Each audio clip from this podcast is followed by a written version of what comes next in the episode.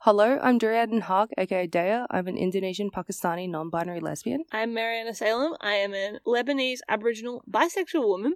We are two writers who love movies, television, and books, especially when they're gay. And welcome to Gay B Club, where we analyze LGBT texts. That we like, that we don't like, and how we relate to these texts as gay people of colour. Woo! Episode 6? It's the end of volume one. Yes, it is. Yes. That's what we decided two days ago. Yep. that these are volumes, not series, because volumes just sounds so prestigious.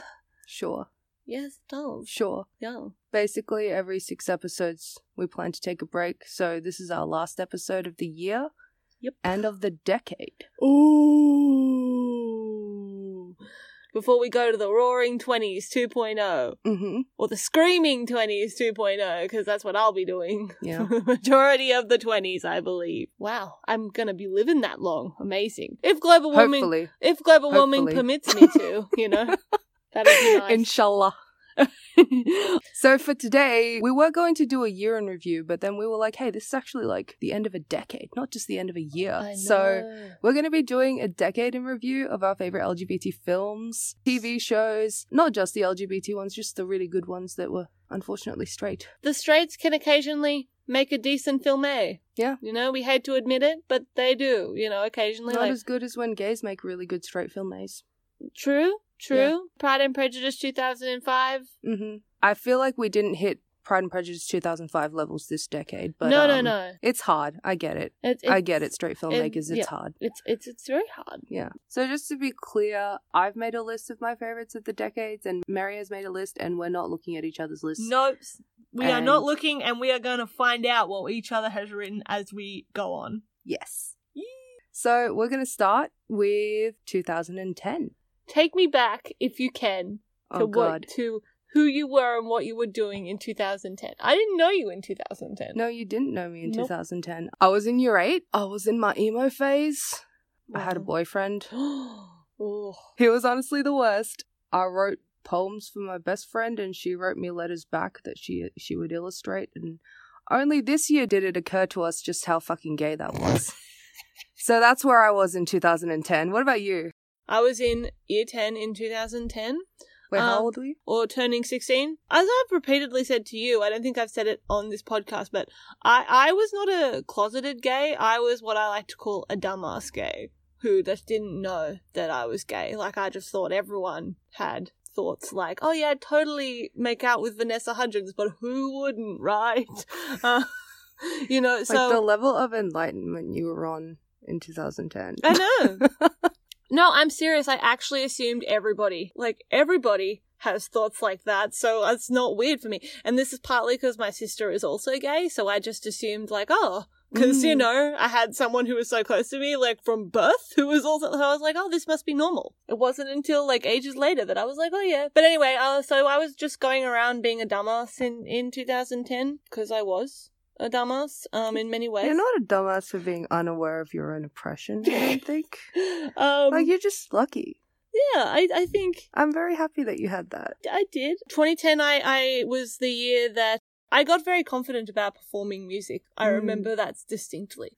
What were you into in 2010? Like I was that was one of my biggest Harry Potter years, 2010, because it was ending. I think the most distinctive thing when I think of me in 2010 is I was just very into New Who, like New Doctor Who, a lot. Mm-hmm. Like that's the most distinctive thing I remember. Also, very much into Harry Potter Yes, because it was coming to an end. the movies were. Yeah. yeah, the movie was movies was coming to an end. Very into the Hunger Games. Uh, once I got into a punch up with a girl because I accidentally spoiled like part of the book. Oh, She got real mad at me and punched me in the face. Oh my Um, god. so yeah, I was very much into my YA, which I think is appropriate given the age, Uh-huh. and I was very much into New Who, and I was just going around uh, being a dumbass, assuming that everybody would want to kiss Vanessa Hudgens if they had the chance, and uh, that's that's pretty much who I was. I also was still thinking that oh, I could be a YouTuber. Mm-hmm. Like that's my ideal that's my ideal career. Um, yes, and also performing a lot of songs. I think the most iconic thing I ever did was perform Missy Higgins' Scar and not change any of the pronouns Mhm. because I was like, Why wouldn't I sing about being in love with a woman? Like, yeah. So, what's an LGBT film that you remember watching in 2010? this is all right. Here we go. This is not a good film, but this was one of the first LGBT films I watched in in 2010. From And- 2010? from 2010. Mhm. The Runaways. Oh, the Runaways uh, with Kristen Stewart and Dakota Fanning. I downloaded that Mhm. off uh, LimeWire, which is to say that I bought it legally from a shop. Um, and I watched it uh, very pixelated, and I was like, oh, lesbians. I see. very I see. exciting, very exciting I stuff. see. That's the only movie I remember watching that was gay in 2010. Looking back, it's kind- sort of unfortunate, but you know what? I actually enjoyed it Mhm. when I watched it because I liked the music. Yeah. And um, I also really loved Dakota Fanning. hmm But I also remember thinking at the time, I was like, wow, she's the same age as, as me. But that was the first one. So what about you? What's a g- what's an LGBT film from 2010? I would not call this an LGBT film, but I know what you're gonna say. Can I What- guess? what am I going to say? Are you gonna say Black Swan? No, I was I was saving that for. Okay, let's get into it. Let's All right. get into it. Uh, No, I want I you to was say saving- your movie first. No, I want you to say your movie first. no, it's Scott Pilgrim. Oh my god! True. Yeah. Also, by the way, it's really weird. Succession stands. It's really weird seeing you guys say that Kieran Culkin is hot now. Like, it's just I don't understand you. I actually didn't think of Scott Pilgrim. I can't believe I didn't, but I forgot. I can't believe I talked about this with you the other day and I forgot that Ramona Yeah. is bi. Oh my goodness. Well, I wouldn't say that she is bi. I was. Yeah. I mean, I mean more Wallace.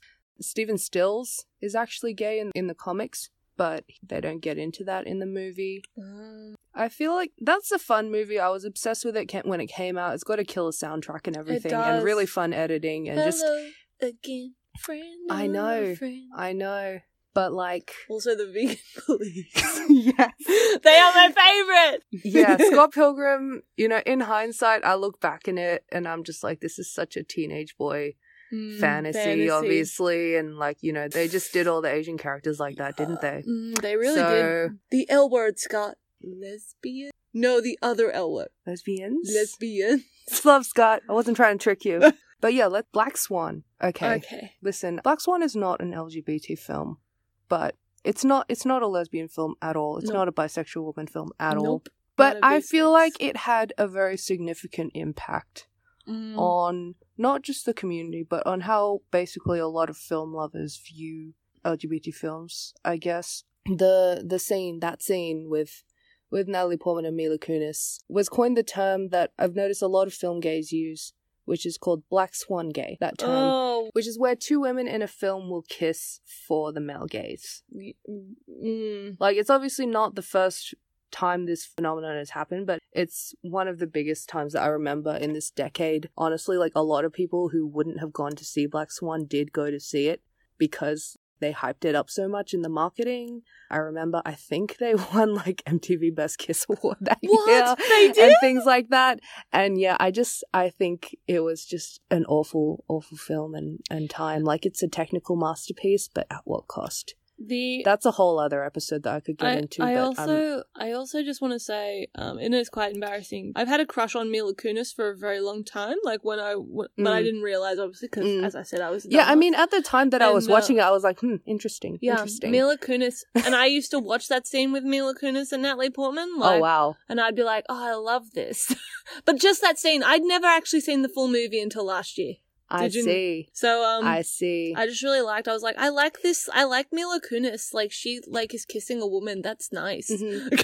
but overall i just i just hate black swan as a film anyway even without even without that scene and the way that they use that scene and the way that they marketed the movie with that scene it's just a really stupid contradictory screenplay where it's a story about sexual repressants that somehow manages to paint her quote unquote innocence as like a bad thing while at the same time like fetishizing it like she's manipulated the entire film by Vincent Castle's character who takes advantage of her inexperience and also her struggle to like prove herself. But simultaneously, he's shown as the one to be empowering her, like, oh, the only one standing in your way Mm. is you. Yeah. Mm-hmm. And like by the end, she's supposed to find like liberation and achieve quote unquote perfection in becoming like a sexual object for these men. Even though Black Swan is like a technical masterpiece, like it's shot incredibly well. Like it's really hard to see past it as anything but a male fantasy. Yeah. so it's yeah, really fuck Black gross. Swan. It's a very gross film. But of course, men love it. The uh, people who tell me that Black Swan is a good film are usually men. Yeah, They're not women. thing is, quite a lot of gay women do like it, and I feel very sorry for them. Mm. I guess. Get standards. so it's kind of like you latch on to bad things sometimes because you feel like you don't deserve anything good. I know we're going to do an episode about that in the Yeah. future. Yeah, But for now, that's a whole other episode. what are some other 2010 things? Not technically an LGBT film again, but Easy A. that- I was actually, that's on my list! I knew that would be on I your list. thought- okay. Easy A is my problematic fave film. I think this movie is so funny. I don't know. The gay representation in it is kind of because it actually like makes some points, but it uses in it a very dismissive way Yeah. as well. in a very dismissive way, like comparing the friend his struggles being a gay kid in school Yeah. to just like every straight guy's struggle of being like in school and being and like being reg- regarded as like sexually incompetent. Yeah. yeah, Like, I think that's a weakness of it, but at the same time, like there are some things that he says in that in that Mm. movie that like hit some points were made. some points are made. also, Stanley Tucci's there. I know it's like really homophobic that they make these jokes, but when like the mum's like, I dated a gay man once for a long time, a really long time. And he's like and she's oh like my god, that's and that's and Patricia Clarkson. yeah, that's right. And you know when Emma Stone's like, please don't tell me you like, please don't tell me you married him. She's like, no. She's like, your father is as straight as they come, girlfriend. And she's like, a little too straight, if you know what I mean. She's like, I don't. I, I, like to don't- pretend that Emma Stone won her Oscar for. I, Easy eh? I A. do because I just think that's an that's it's a good performance. Yeah. Um, I think it's really random though at the end how the gay kid does run away with that random Yeah. black man just so that they can make the Huckleberry Finn reference. Look, the film makes some decisions that are questionable, but I think it also makes some points. And I'd just like to say that it's one of my most comedic moments in cinematic history when they're pretending to have sex in the bedroom. Yes, And she's like, just moan, moan, you know? And he's like, what? I think Easy A is very funny. It's obviously like problematic because it was made in 2010, but Mhm. I think it also makes some points. And unfortunately, it's not the worst 1st piece Mhm. of representation you could have. It's relatively not as bad as others. yeah. Another film that I did watch in that year was Beginners. Oh, uh, the I've Mike never seen that. the Mike Mills film with Ewan McGregor. And I remember loving it at the time because I was fucking pretentious back then. This is the what year do you that mean back then? 2010 2010 was the year that I got into film. Like 2010 was the year that I watched Fight Club, and I was like, maybe you were like, movies oh, movies are valid. are. I thought it was really sweet at the time, but then I watched it again last year, and I think it's a very strange movie, and I think it's very strange. I get that it's based on Mike Mills' experiences with his own father, so I don't really want to judge him personally, but the way that the movie comes across, it's like Ewan McGregor's character, he's he obviously doesn't really believe in love because he's seen how terrible his parents' marriage was. They also connect that with the fact that his dad was gay. So it's like it's like his dad being gay like ruined his outlook on on love and relationships, which I think is Not a great Not a look. great. Not a great message. look, and it's a not- great message. yeah, yeah, that's that's why it's a little bit weird for me. Another movie that I watched I watched Yes or No, which is a Thai lesbian film. This was back Did you in watch this 2010. in? So you watched this in 2010? and I was just like, this doesn't affect me at all. I haven't I haven't revisited it, but I would like to. okay. because you know it's it's a well loved film. It could it's probably one of those you know bad lesbian films. Sometimes those can be good. Sometimes, yeah. Sometimes the bad lesbian films are better. Uh, uh, better. So I don't have another. Oh, I do have another film, but as you know, I did not watch this in 2010. I Mhm. watched this recently with you, and that's Heartbeats. yes, Um, I didn't watch that in 2010 either. I don't remember when I watched it. Yeah. Director Xavier Dolan.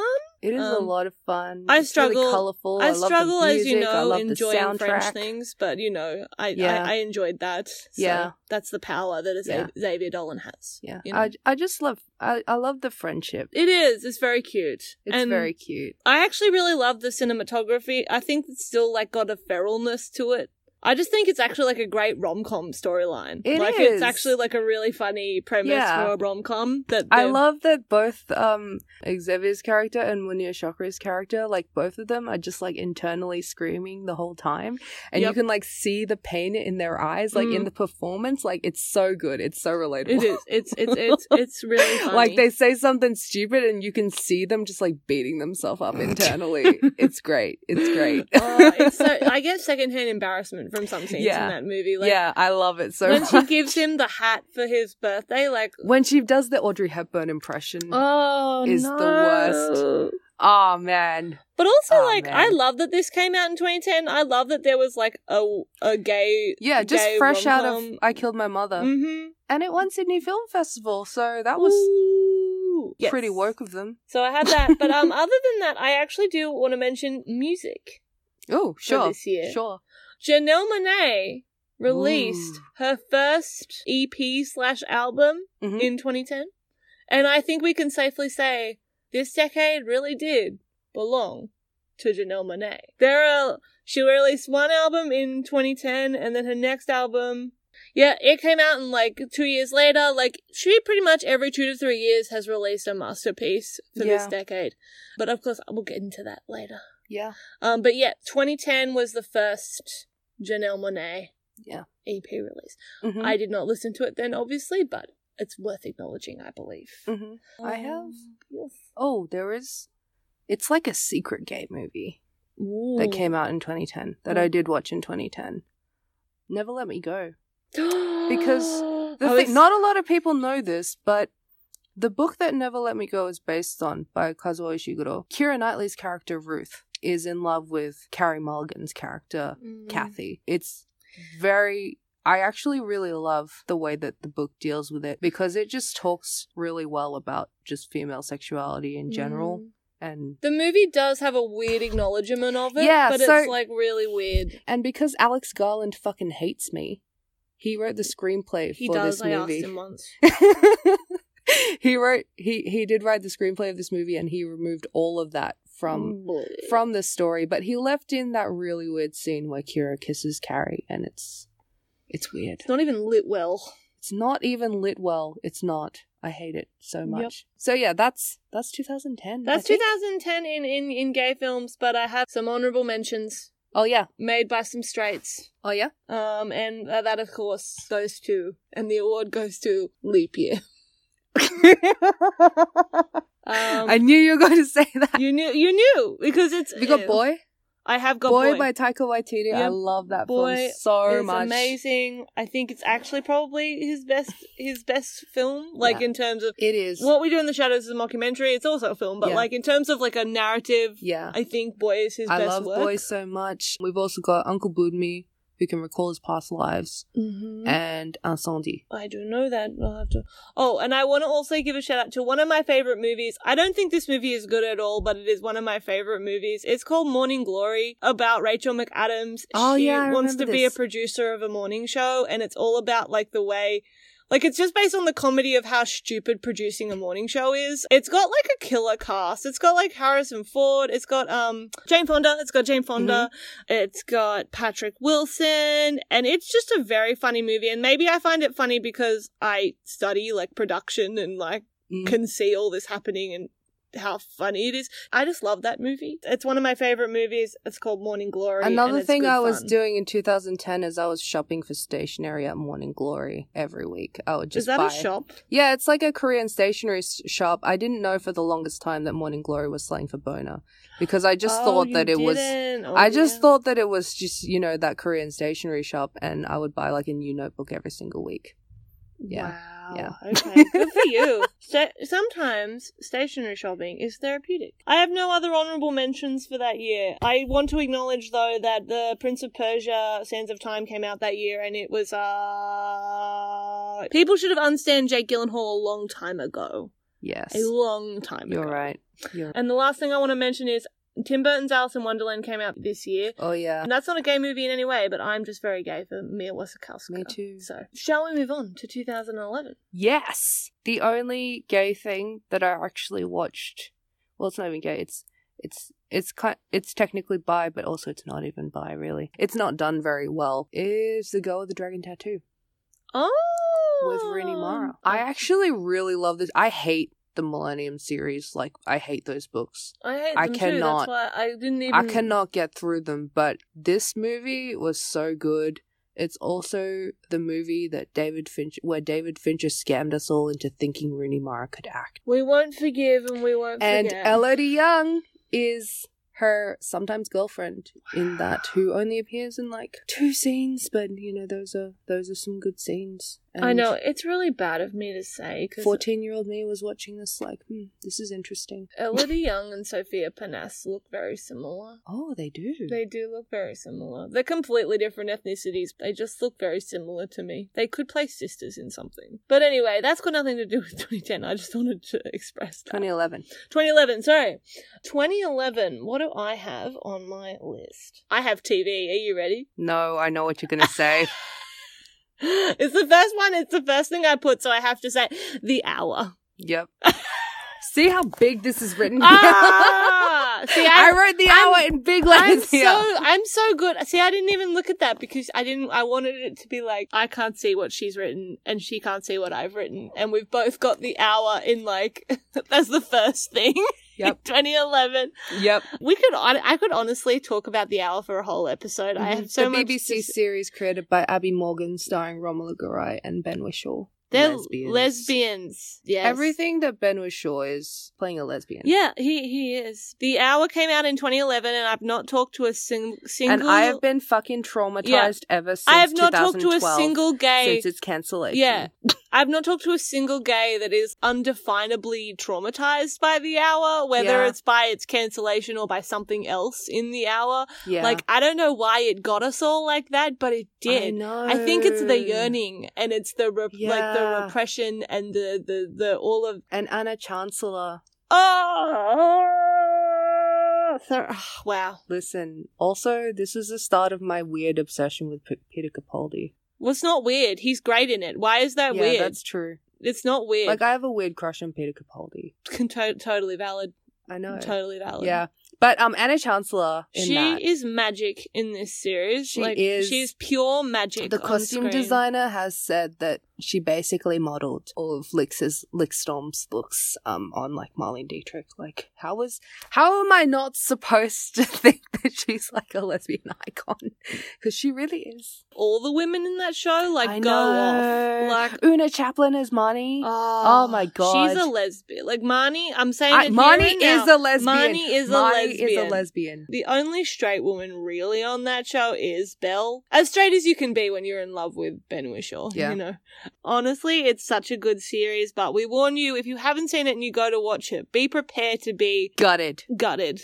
Like Yeah. absolutely gutted. But it's so But well it's made. so good. The BBC but it's so painful. The BBC it's so haven't good, topped it but- since. Yeah. BBC made a series about BBC show Try Not to Get Cancelled. They And they cancelled fucking and they cancelled cancelled it. Yep. Maybe that's their way of saying we should have known, but we didn't. We were foolish and young and hoped for things. Yeah. I was Um, 14. I actually didn't watch The Hour till 2013. what else do you have?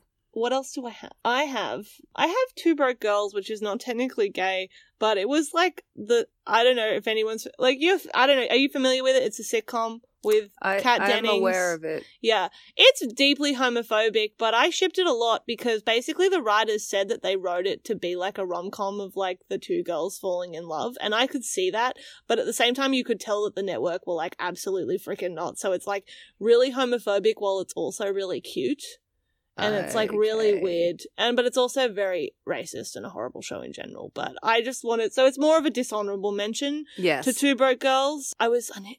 Yeah. Hannah? Hannah, yes! Can you believe they straight washed the TV series of Hannah? Yeah. They made a TV series out of Hannah. Hannah, the 2011 movie by Joe Wright starring Saoirse Ronan. Can you Um, believe that and- people think like that Lady Bird is Saoirse Ronan's gay movie when she was in Hannah when she I was like know. 11? Not and- 11. Well, I That's don't know, atonement. 13. Oh, yeah, true. Whatever. Sorry, she I was like don't know. 13 or 14. That scene is so tender in, in Hannah. Like, Mm. it's so soft when So the other nice. girl, like, kisses her and she's just like, oh. Like she's just so happy. That Yeah. sequence is she's so happy and and warm. It's so nice. But yeah, it's just a banging soundtrack with a really fun plot. It's very different for Joe Wright, I'd say. But um yeah, he kills it. Cinematography is He so kills good. it. The Oh. colors beautiful. Eric Banner, pretty nice too. Also, Unfortunately, Kate named her son after Roman Polanski. Blanchett is also in it. Perfect movies. all right, I Don't have exist, or I at least they didn't until 2016. Pariah. Yes, Directed by D. Reese. I love Um, Pariah so much. I did not watch Pariah in 2011. Me neither. It's Mhm. so lovely. I th- we've talked about it on the podcast Mm-hmm. before. It's about a butch lesbian, butch black lesbian, and it's sort of a coming of Directed age. by a butch black Mhm. lesbian. and it's sort of a coming of age buildings roman or how- whatever they call it and it's it's really lovely she's also a writer which i love Mhm. like wow Yeah, that's what I related to a lot. i just love also the scenes between her and her friend that's always trying to get her to like Mm, go out and like meet somebody it's Yeah. just such a nice movie it's a sad movie as well but it's Mhm. also a really nice movie yeah, I feel Um, like it perfectly encapsulates that insecurity that you feel mm, when you're aware of what you are and you don't really know how to be amongst your own community. but You also feel you're that way. frightened to be because like Mhm. it'll mean And there's also, of course, like all the external things, like the external things in your micro world, like your family. Yes. cetera. Oh, her But- family. It's a brilliant movie. I have also on this list in terms, if you want to talk about gay coming of age, uh, I have Circumstance on here as well. Ooh, that movie is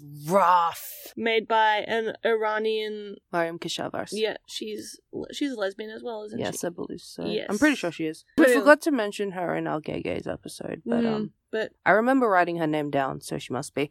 but I've that's, got Tomboy by Celine Sciamma. I have not seen it, but I love. It's her. quite sweet. What else you Also, okay, I have not technically an LGBT thing, but I have to talk about Much Ado About Nothing, the got? 2011 I knew you version. would. I had to talk about it, but again, I you know I didn't watch it when it came out. Then Mhm. no one could unless you had actually went and physically saw Yeah. it. Um, but you know, love love David Tennant and Catherine Tate that in as Beatrice and Benedict. I hate all the reviews, which are most of them that say they were terrible in it because They Those- were so good. they were so good. That's exactly how Beatrice and Benedict are meant to be. Beatrice and Benedict are both bisexual, Yep, just in case you weren't already aware. like yeah exactly and uh they play them in in that version as the bisexual disasters that they are and no version of much ado does the like love confession scene better Mhm. than they do when they're Yeah. just giggling and screaming and and running around like lunatics love it Mhm. sweet and wholesome and wonderful, but a lot of people apparently, and this really surprised me when I was looking up reviews of it, like in the archives, a lot of people really didn't like it. Mm. And I'm just decided that those people are biphobic and don't have taste. Weekend by Andrew Hayek is a lovely movie. Oh, I've heard of this, but I haven't Gays watched be it. contemplating. Mm. I love I I'm like obsessed with movies that are just two people talking before trilogy stands do not interact. Um but yeah, The Weekend is is a lovely movie like that. My other mostly heterosexual though I feel like there's plenty of gay subtext in in some of these movies from 2011 uh Attack the Block. I love I have loved John Boyega since 2011 Also, the best November. which that is this so movie. which is so sad it's so sad seeing star wars be like this now Mm. i'm so glad that he's free from it also the raid i love that movie sherlock holmes a game of shadows Mm. I was wondering which of us was going to bring it up. Sherlock Holmes: A Game of Shadows, which I know is your favorite of the two. yeah I love it as well, but I I, like i know The first i know one. you don't like that they kill off irene That's I'm sorry. I just it's But hard also- for me to move past that. It really is. but also like when i watched that scene i'm like as if they killed off irene like it never really hit me because i was never like i never really actually believed that she you was were dead in denial. in that also we need to talk about kevin by lynn ramsey i love that film so much That's not a gay film. Is No. it? no, no, no, no. My honorable mentions made by the straights. Look, there's honestly not many. 2011 was a pretty bad year. I Um, love 2011. You love 2011. there are 2011. peeps that I didn't mention. 2011, one of my favorite movies in the world came out. It's not a gay movie called Another Earth. It was directed and written by Britt Marling, who wrote the OA. Uh, Ah. this is before she met uh, Zal, who she Okay. makes the OA with. This was like her first movie. The story of how she got this movie made is wild. She like quit her job as an accountant, and was like, I'm just gonna go and make this movie. And if you haven't seen like another, Marling was an accountant? Yeah, she was. She was an accountant. And sh- this movie is wild. If you haven't seen it, it's about literally another planet appearing in the sky, and everyone's like, oh, what is it? And they think, oh, uh," they realize it's identical to Earth, and they're like, oh, that's cool. It's a- another Earth. That's awesome. And then, like, the, the bomb that drops is like when they contact the other Earth, it's the same woman who's contacting from this Earth, contacting from that Earth, and they realize it's a parallel Earth that's come into their orbit. And the main character that Britt Marling plays is a woman who's gone to jail for um, like manslaughter. She accidentally killed this man's family, and she befriends the man, but he doesn't know that it was her that did it. And it's like a crazy story because she just she wants to get him tickets to visit the other Earth to see if his family are still alive. And it's like, oh, this movie is so emotional. It was made on a shoestring budget, but it's like. I love movies like that where Mhm. it's made on three dollars, but you know you're saying things. Yeah. That's my honorable. This reminds mention. me a lot of Cloverfield Paradox. It's like the the better version Yeah. of Cloverfield. Par- it's so good. It's honestly one of my favorite movies. And Britt Marling is there, and she's just so ethereal. She's like the TV version of if if Florence and the Machine, like if she made Mhm. movies, she'd be Britt Marling. What else? I love Fright Night. Fright Night came out that that year, and it's very fun, and I love it. Columbiana, which is one of my favorite Zoe Saldana movies, came out. It's a cool action movie. I really like that. Mm-hmm. Oh, Black Mirror came out this year. This was the first year like series of Black Mirror. So we had 15 million merits, which is one of my absolute favorite Black Mirror national episodes. anthem. National anthem. Back when Black Mirror was good and actually was opinionated and took risks. And I think that's all I've got for, for the oh the raid. oh, I like that you put that there. I put the That's raid nice of because you. it's fun. I love the raid. It's the first. the Raid is like probably one of the first um Indonesian movies that I watched that was actually popular, like amongst like the the Western like film circles. So Intouchables also came out. yes, All right. So 2012. 2012. What were you doing in 2012? Give me a sneak peek. Mm. This was the year before we met. no, this is the year that we met. No, it's not. Yeah, it is. No, it's we not. met after season two of Sherlock came out. Yeah, after it didn't come out until like the end of that year. I thought it came out at the start of that year. No. Uh, okay, I still had my boyfriend. oh dear. I remember distinctly he told me to watch the movie A Dangerous Method, which I feel explains enough about my boyfriend. Yeah. Oh, mm. I'm and he sorry just you had happened to to, deal with mention in that. passing that that he liked Kira Knightley in that movie. And I'd already had a crush on Kira Knightley that I wasn't fully aware of. And I Mhm. kind of just used that. I remember like I used his like flippant remark just like as an excuse to really dive in to just like my Kira Knightley obsession, just being like, I want to know what it is about her that Oh You right. know? Oh right. That was like me with Gemma Argenton. yeah.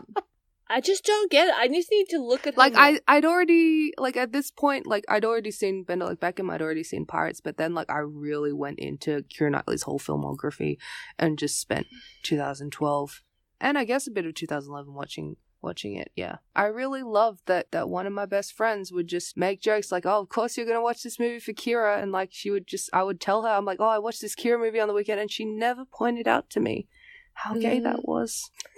She shoulda. We're in 2012, right? Yeah, So what- 2012. Okay, well, I was in my last year of school. That's how I know we didn't meet because I was out of school when we met. No, Yes. no. Yes. You were in the middle of your HSC when we met. I was not. I mean, like online. oh, online. Yeah, Oh, yeah. On maybe online, but I didn't meet you Yeah. in the real world. yeah. We didn't meet like- until I'd finished school. Yeah. Yeah, So- yeah, yeah. Okay. All right. Fine. Um, 2012. Yeah, I was finishing my HSC, and I was actually quite excited because I was finishing my HSC, and that's very exciting because I didn't want to be doing it anymore. Mm. I actually wrote I wrote a Doctor Who fanfiction my, for my extension too. So I spent most of 2012 refining my fanfiction for to hand it in. I don't know if we have any like international listeners. Uh, extension two English in Australia, you you you do a project like it's basically a whole project. You do a whole project for a year. You can write a short story or you can write like the opening chapter to a novel or You something. can make a short film. You can make a short film. You can write a big essay. Mhm. Yeah, Collection it's of essentially like poetry. yeah, it's essentially like a mini thesis that you Mhm. can do when you're 17 years old. Mm-hmm. Um, and um, mine was mine was Doctor Who, and I wrote I wrote like a script for an episode that was meant to be exploring how the Doctor is possibly like a godlike figure, how whether or not he is actually a godlike figure or deliberately written that way. Mm-hmm. Yeah. and uh, yeah, I, that was but it was essentially just a River Doctor fan fiction because I made her the companion in it, and I was like, this is what it is. Oh, in 2012, I got into Doctor Who. Woohoo! That That was, a, was- it was a good year to get into Doctor Who. Actually, That was that was a happy time. it's for a me. very happy time. I mean, I- I love I loved revisiting it later on now when I had critical thinking skills, but you know, I was quite happy watching Doctor Who. It was like one of the only things that made me happy actually. I distinctly remember like, not realizing I was feeling like absolute shit until like I watched like the Christmas special and then realizing how happy it made me. That is the best indictment of Christmas specials I've ever heard. That's amazing.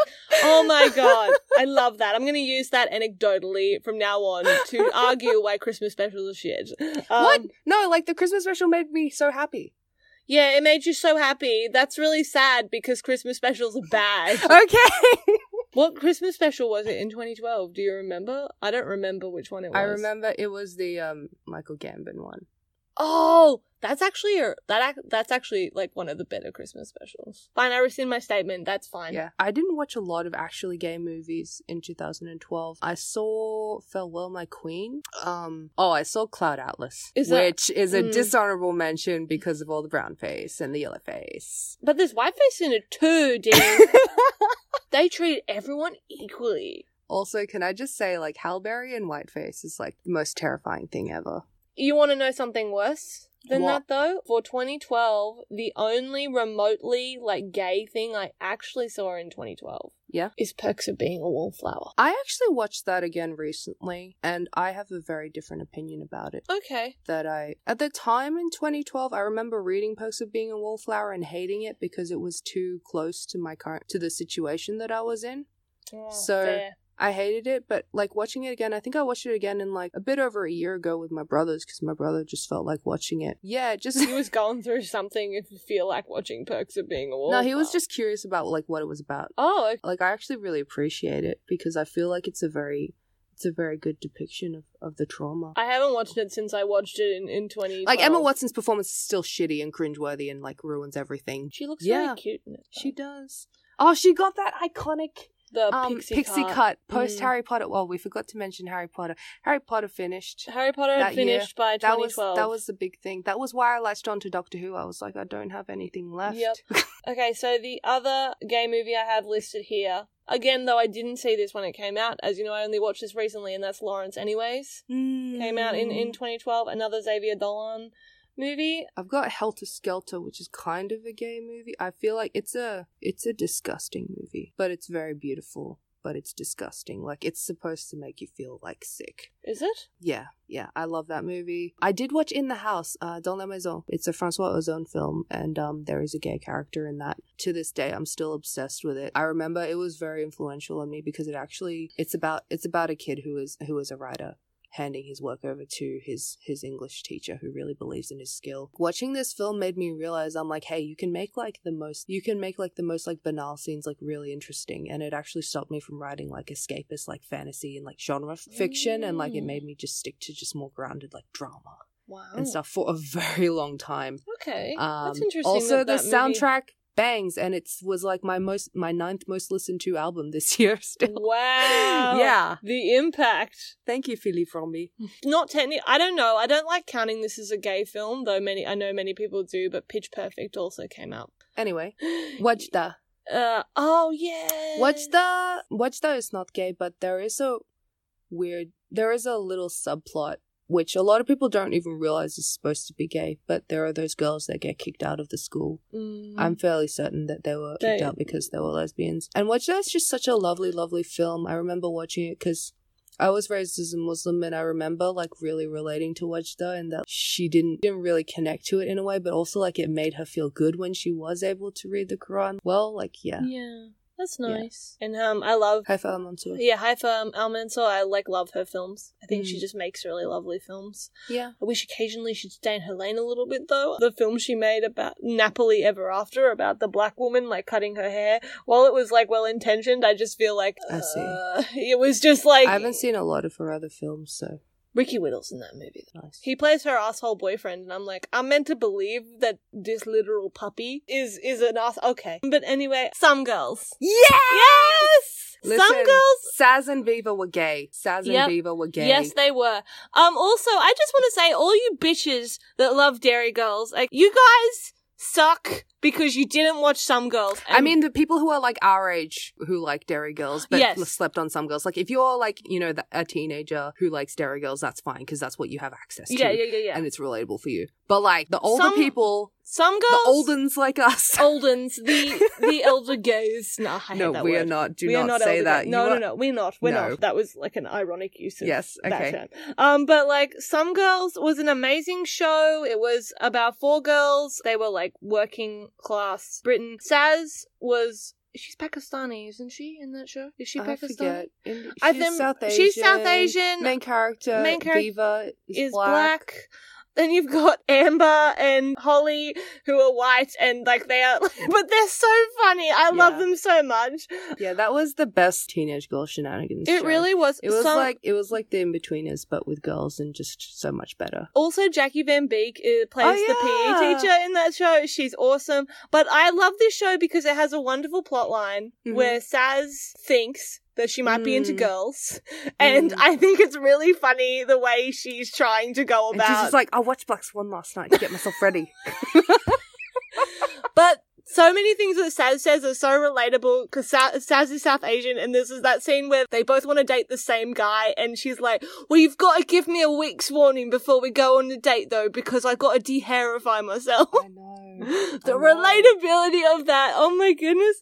Some Girls was amazing. Uh, Mhm. it's only three seasons and there's only about, what, six or eight episodes in each season? There's not many, Mhm. but it was wonderful. Yeah. And had like a lot of positive messages, I felt, Yeah. for, for young girls. Mhm. The, the whole episode on masturbation is like one of the funniest, Mm-hmm. w- one of the funniest episodes I've ever seen of a show. Yeah. It's one of, still to this day one of my favorite shows. Honorable mentions. Oh wait, no, no, no. There was a couple of before we get into that. Mhm. Th- there are a couple of significant things that happened in 2012 that I when I was looking up stuff for this. Oh, I So- forgot Glee. Wha- yeah, that's Whatever. fine. That's fine. yeah. Frank Ocean and Azalea Banks both came out in Ooh. 2012. I do remember this. both of them, as the bicons they are, came out in this most sacred year of 2012. The, mo- the world was meant to end in 2012. Do you remember that? They even made a movie like about how how it ended. Yeah. Yep. One of my favorite albums ever came out in the year of 2012, and that is um, Origin of Love, By Mika? Mm. who is uh all y'all's other favorite gay Lebanese person. Yes, and I love that album. But another significant thing happened in 2012 was when we started talking to each other online. Yes. And we started talking to each other because, and I haven't, we haven't mentioned this yet, but because Elementary came out this year No. in 2012. No, Yes, we it did. Okay, first, okay. I can't believe you're like mis- you're messing up our like meeting Our story. orange and stuff. I can't- All right, yeah, here you I go. cannot abide We're like- by this. We're like a married couple. Like that's not how we met. so season two of Sherlock had just come out. Mm-hmm. Um, Mary, who is who loves Irene Adler, I do. I who who love Irene Adler, we who We. who- we who- we.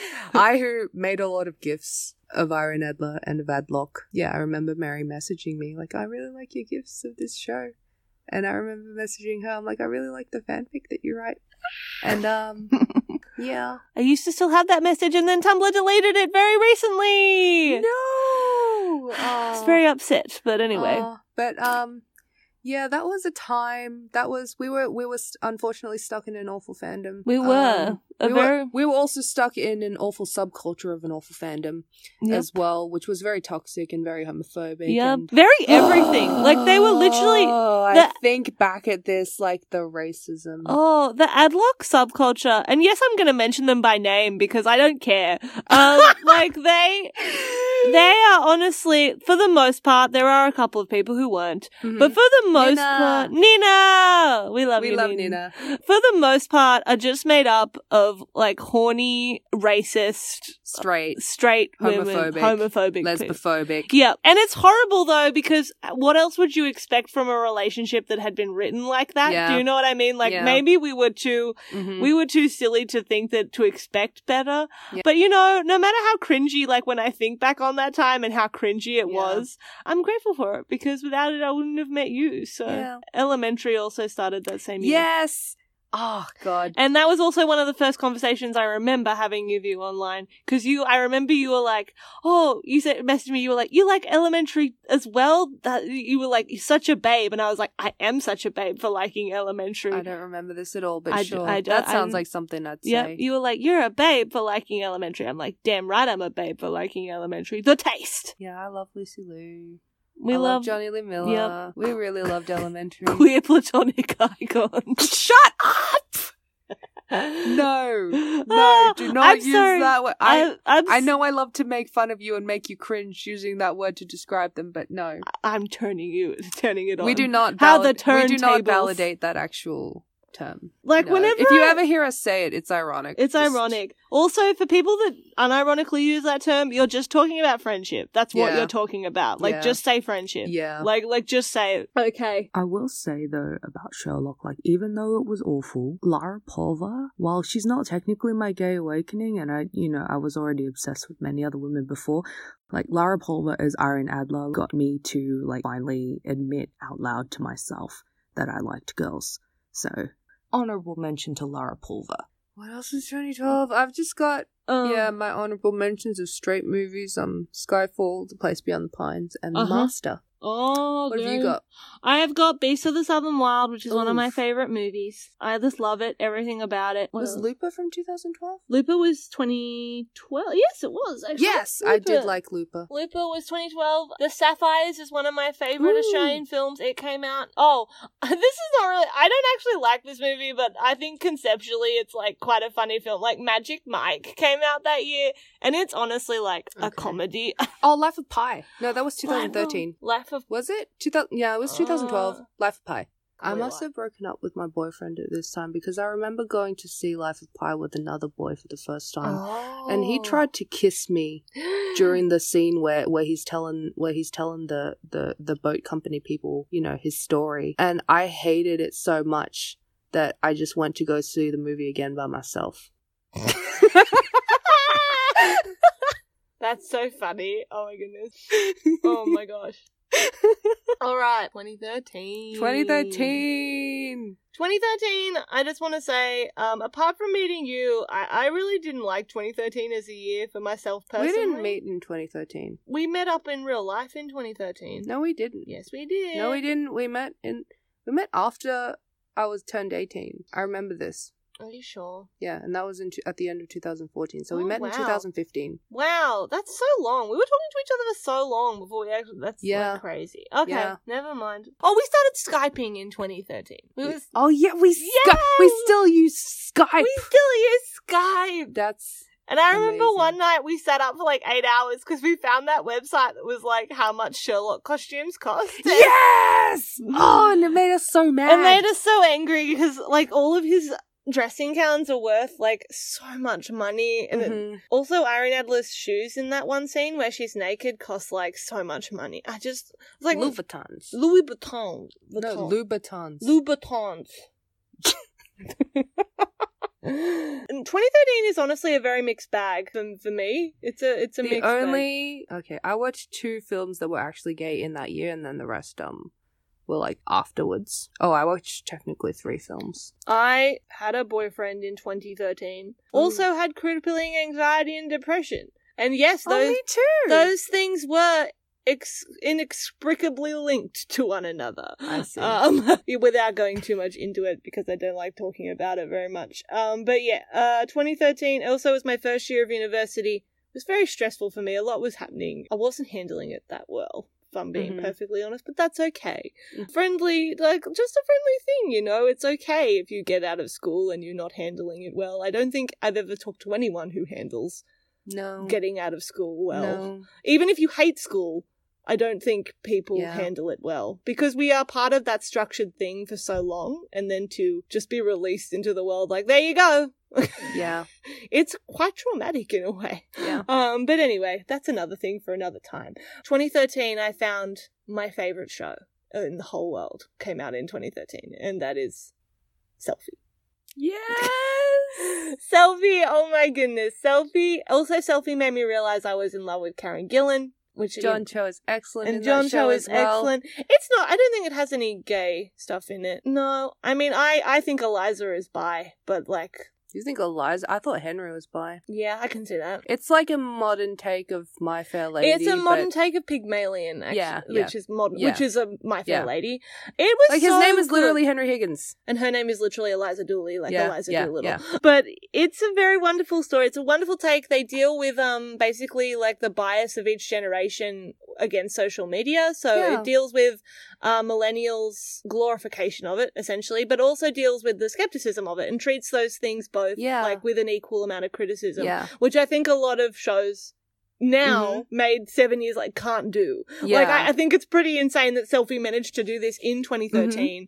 M- managed to make a show that was nuanced in Yeah. its dealing of social media. Like, it didn't categorically say it was bad, but didn't Mhm. categorically say it was good. It was just like, the way you use it yeah. is matters. is- matters. But it also had an ensemble cast of mostly like people of color. yeah. And it's also just hilarious and sweet and lovely. Yeah. I never forgive because it got cancelled after its second episode. Not fair. Just not fair. Just say you hate women and POC and fun and wholesomeness and go. And it's also, it really, it just blows my mind that it also was cancelled because it came out in the height of that era of shows of like millennial women dealing with their lives. Like it came Yeah. out during the height of New Girl and all these other shows that would yeah. like like the fact that this show didn't take off, like it's always a mystery to me. so sad. It's it's so sad, but I I love it. It's not gay at all, but it's important to me, so I'm I'm mentioning It's important to me. it. Mm. What about the greatest cinematic masterpiece of all time, Mortal Instrument City of Bones? Oh. I love it! I love it so much. I recently rewatched this, and when I say very recently, I mean like two nights ago. I had a double feature with myself. um, um, of, no, I was I was with my friend, and we both watched it together. We watched that and Anna and the Apocalypse. Anna and the Apocalypse, which we'll mention later. The Mortal Instruments City of Bones is a bold YA movie, and I say it's bold because it knew exactly what it was.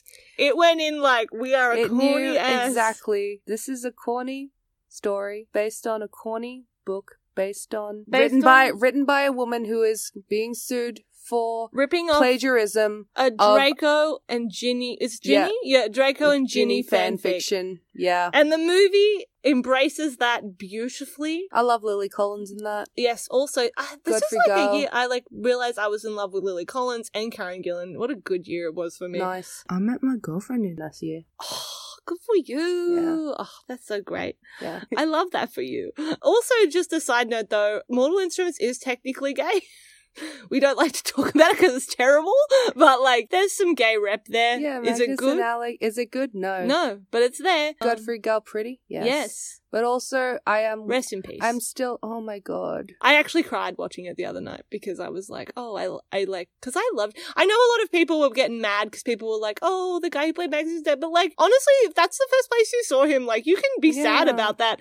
His portrayal of Magnus made me love the Mortal Mhm. Instruments and made me go and read it. And Mhm. Magnus was actually the first character I ever read, like, in a book or anything that used the word bisexual. So, Interesting. And- I remember Magnus was the first Indonesian bisexual character that I'd ever Mm. come across with in anything. I have always been a little bit upset that in the in the adaptations he's never been cast as an Ind- by No. as an Indonesian man. his, um, yeah. Godfrey Joe is Taiwanese. is that Godfrey right? Gall's Taiwanese Yep. and, and Harry Shum Jr. Is, is I forget what he is, but he's not Indonesian. Yeah. Um, Magnus, But you know, what do you expect from Cassandra Clare? Yeah. Like, I don't know why I'm, I expected anything better, but like, yeah. apparently the the they're written a lot better in the Mhm. in the Shadowhunters TV series. Like she used that as like a way to correct a lot of the shit she did in in the movies and the book. But wha- whatever. But I mean, I the- don't have time for that. Mm. the sin is committed. It's fine.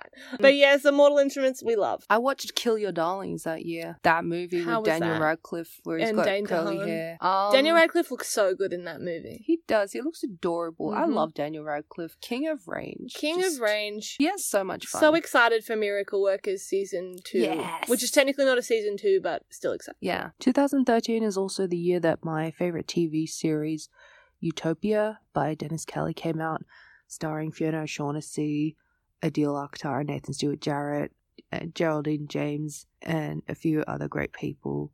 That's a show that came out, and I will forever be bitter. Uh, what else? I want to mention this because I think it was important culturally. I don't think it wasn't important to me, and it wasn't a thing that I found significant to myself. But I think it's important to mention that Orange is the New Black came out that year. Oh yeah, Whether or- or not, however we feel about Orange is the New Black, unfortunately, it, it is an important show in terms Yeah. of the 2010s yeah, um, and gay rep. yeah. Didn't House of Cards come out as well? No, House of Cards came out before that. I thought I don't want to say anything about Orange is the that New was Black. that was indeed a show that was made. Yep, sure was. 2013 is also when Da Vinci's Demons came out, the Stars TV series that straightwashes Leonardo da Vinci. Well, not not not completely straightwash, but like his main end all be all love interest is a woman, which is really sad. Yeah, I watched it for Lara Pulver and I loved Blake Ritson in it and Greg Chillin. So that was a thing that happened and Da Vinci's Demons is actually a really cool concept. Um, I would, you know, I would actually love if it was like just remade without the straightwashing and the Islamophobia. Also, a dishonorable mention that I wanted to talk about was Hannibal. I think a lot of uh, LGBT TV in the early 2010s can be characterized by a lot of queer baiting between men. Yeah. That I, in a way, I feel sad about, but I also. Yeah, during 2013, oh, a dishonorable mention from 2013, which I don't really want to even s- Are you call- gonna talk- regard as an as an LGBT film is, Is Nymphomaniac oh, I by thought Lars von Trier, which I only watched because I fucking hated Lars von Trier, but I felt at the time like in order for me to justifiably criticize him, I needed to watch at least one film by him. Um, so I watched that one because that was the most recent one that had come out. Yeah, I I will never get those like four hours of my life back. I thought you were going to mention the other horrible not LGBT film that came out. Blue is the warmest color. Oh fuck! Blue is the Warmest Color is just terrible. If you meet a lesbian or a bi woman that that likes that movie, like run. My Run. favorite thing in anything is in the bisexual when when um, yes. when the friend I forget his name yeah, the- when he's just like, "What did you guys think of the film Blue is the Warmest Color? Do you think it was a was a good representation of lesbians in their relationships?" And they're all just like, and just to staring at him. contextualize, he's in a he's in a lesbian yeah, Mm-hmm. club basically. He's in a lesbian nightclub. He's just surrounded by yeah. by lesbians and by women, uh, and they all look at him like with the most dead inside glances. Like when he says that. Yeah. But yeah, Blue is Warmest Color was an awful film. I feel so sad for what happened to Leo Seydoux and Adele Exarchopoulos on that Mhm. set. I hate the director. He is a creep. Mm-hmm. Um, I can't believe he's still making films. I also can't believe that story anyway because it's so gross and pedophilic and just disgusting and like Please? it's really it's really it was really damaging i feel like black swan it had a very big impact on on like film gays of our generation because it was really damaging seeing such graphic scenes that at, such as that at that age Ob- obviously I, ob- obviously i was too young to be watching it but also like it was being shoved down my throat because it was the only thing that we really had everyone was like you have to watch this to you know yeah it was really damaging and it really messed up kind of the way Uh, that i thought about sex I am and- I am sorry to and all the sexuality Woolowa uh, after who that. were exposed to it. I am very glad to say that I've never watched it and I don't plan to. don't do Um, not no, I, I never want to. The most homophobic thing Netflix ever does to me is when every week I check the LGBT films that have been uploaded, and that's usually the first one it, it spits out at me. And I'm like, don't Just you? put the thumbs down on it. Don't you know me by now, Netflix? Another dishonorable mention for 2013 goes to Dallas Buyers Club, which we've already Oh. talked about on our Yep. previous episode. I don't think we need to explain why that movie is horrible. It is horrible, and Mhm. it's not really an LGBT film at all. Amazing that they made a whole film about AIDS and the impact of AIDS and didn't really. No, not, I'm not going to do Yeah. it. I'm not going to Yeah. do it. yeah Um, I'm not Yeah. going to do it. Anyway, some films that I was obsessed with that year that were good: Stoker, nice. Bell, Nice. About Time, nice. The Double, Nice. Mary Queen of Scots, the 2013 one by Thomas Imbark, starring Cavil- Camille Rutherford and, and Aaron Barnard. Not the new, not the Saoirse Ronan one, just to be clear. Yeah, cinema and also Prisoners. Oh, yes.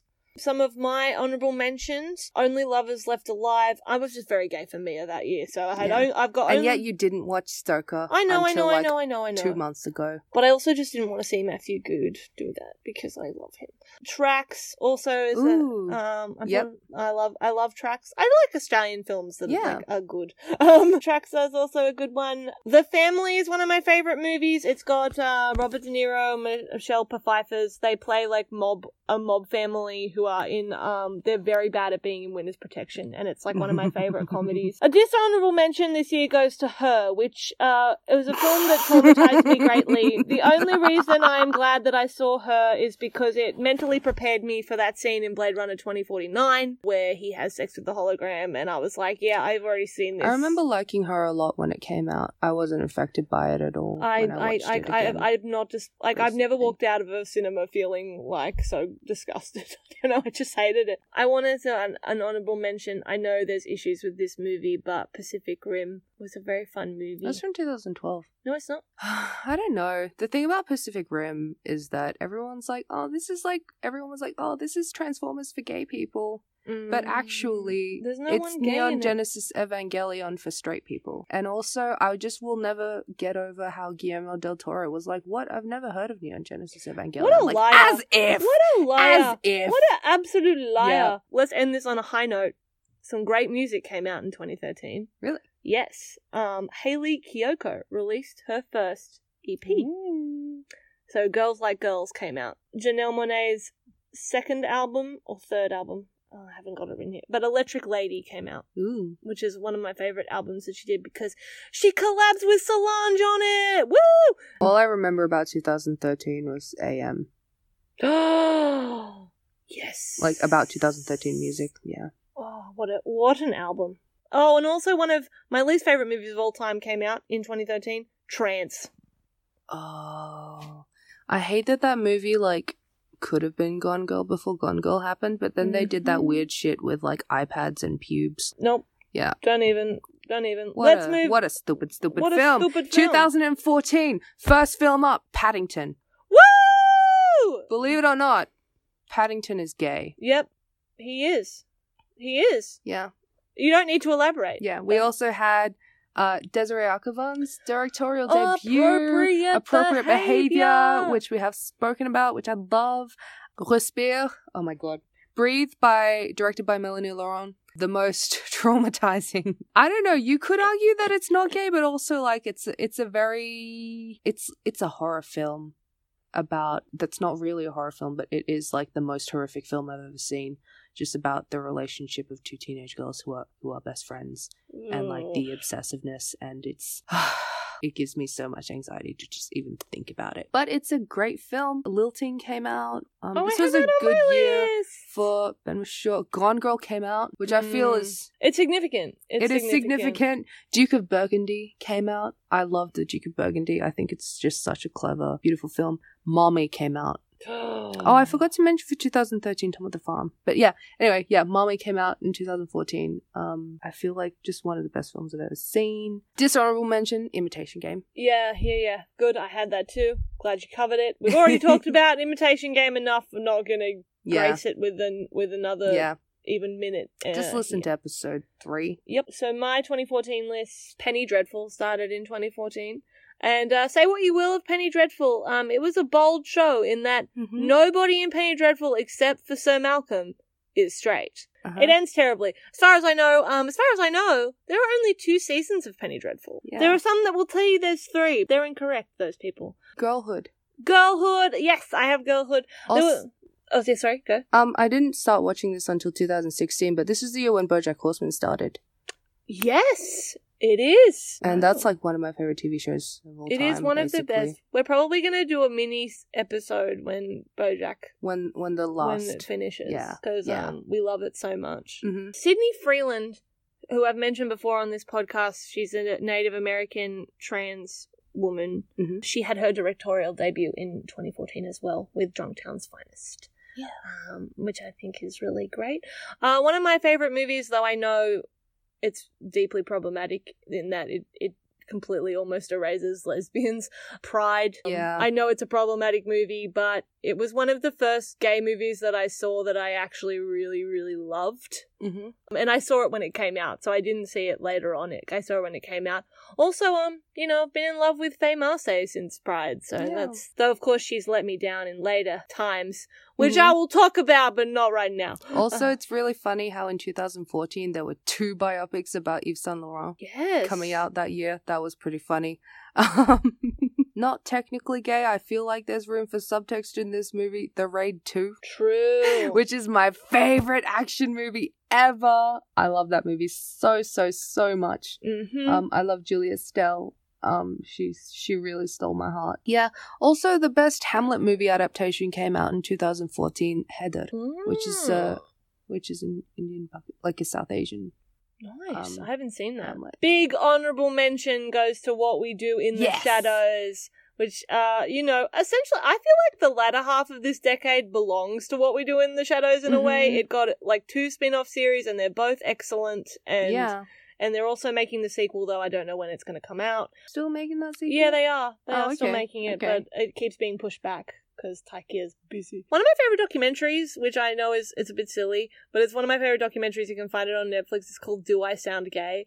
and it's this gay man, and he's uh, trying to figure out why a lot of white gay men sound like that I and see. he he actually talks to all these linguistics experts and like people in the Oh. community. It's a very interesting little doco. It's called like Do I Sound Gay? And it's like looking at the gay community from a linguistic perspective, which I think is a very interesting perspective to look at it from. And it actually you know does- me, I'm a hoe for Yep. linguistics. And it actually goes into a little bit about how a lot of the gay uh, white gays uh, obviously appropriate Yeah. um, black, um, like AABE and a lot of that that was started by tr- uh, black trans women. 22 Jump Street is an extremely homophobic movie. I don't know why I've got it on this list. Probably as a dishonorable mention. I don't have many honorable mentions. For Okay, let's 22. move on to 2015. I know it's at the top of your list for 2015. You do? okay, I do. You do? I do. If it's not on the top of your list, then shame on you. Okay, Oh my god, I'm really scared. Can you just say it? Because I'm really scared now. Seven Days in Hell. Yes! yes, it is! Yes, I knew it. Ah, Seven Days in Hell, my favorite mockumentary of all time. I've said this nearly every episode. It is so funny. Also, it's it's kind of gay. Andy Samberg's character is by. Yep, yep, yep. It's also it's a bit homophobic. It's as homo. well. It's the most homophobic and gay mockumentary Yeah. of all time. It's Yeah. it's, it's pretty um amazing. It's got like the most amazing cast. I love Seven Days in Hell. I watch it every time I need a pick me up, and every single time I watch it, it makes me laugh. I Yeah. never not laugh at it. yeah. And I think that's a true testament to its power. Unfortunately for 2015, apart from Seven Days in Hell, I have nothing but dishonorable mentions. Oh, I've got a few ones that I do like. So I've please, please. got I've got um Tangerine, Bessie, How to Win oh, at Checkers, Tangerine, sorry. Yeah, I have Tangerine. How to Win at Checkers Every Time, The Blue Hour, Nina Forever, Holding the Man, Summertime, also Mr. Robot. Mr. Um, Robot! Mr. Robot is by no means perfect LGBT representation, But, um, Sam Esmail went off. no, like the writers went off when they decided that there would be no straight women in that show. Like I love that, Mhm. and also just some other movies that I loved from that year: uh, Mustang, Mad Max Fury Road, and Piku. Unfortunately, I have a lot of, I, like I said, I have a lot of dishonorable mentions. The Danish Girl, Yep. Jenny's Wedding, which is one of the Oh, most man. homophobic movies I've ever seen.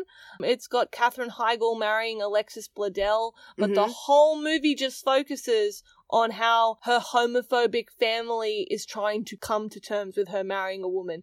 It's also like the most boring take you could have done I on see. a on a gay wedding. Yeah, I've rom-com. never seen it. I don't really Don't want see to. it.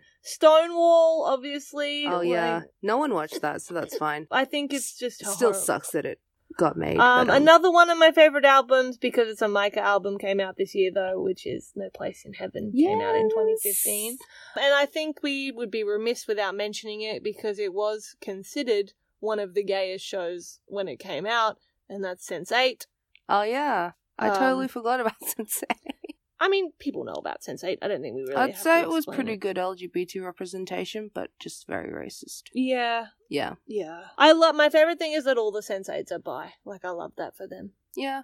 Film which I feel it wasn't homophobic, but also I just don't like it and I don't like the way that the community still latches onto it is Carol. I yeah, knew you, were gonna I say was that. yeah. Yeah, they have no chemistry. Nope, it's the most boring film I've ever watched in my life. Just I really wish people would move on from that film. I really wish people would get over Kate named her son after Roman Polanski Blanchett. Mm-hmm. Yeah. Some honorable mentions. Oh, this was the year we went to see the The Witch, the witch Oh, shit. together, and that was really funny because we both thought it was going to be so scary, and we were both so bored during it. I think that's really funny. It was. Yeah. We kept waiting for it to be scary, and it never was.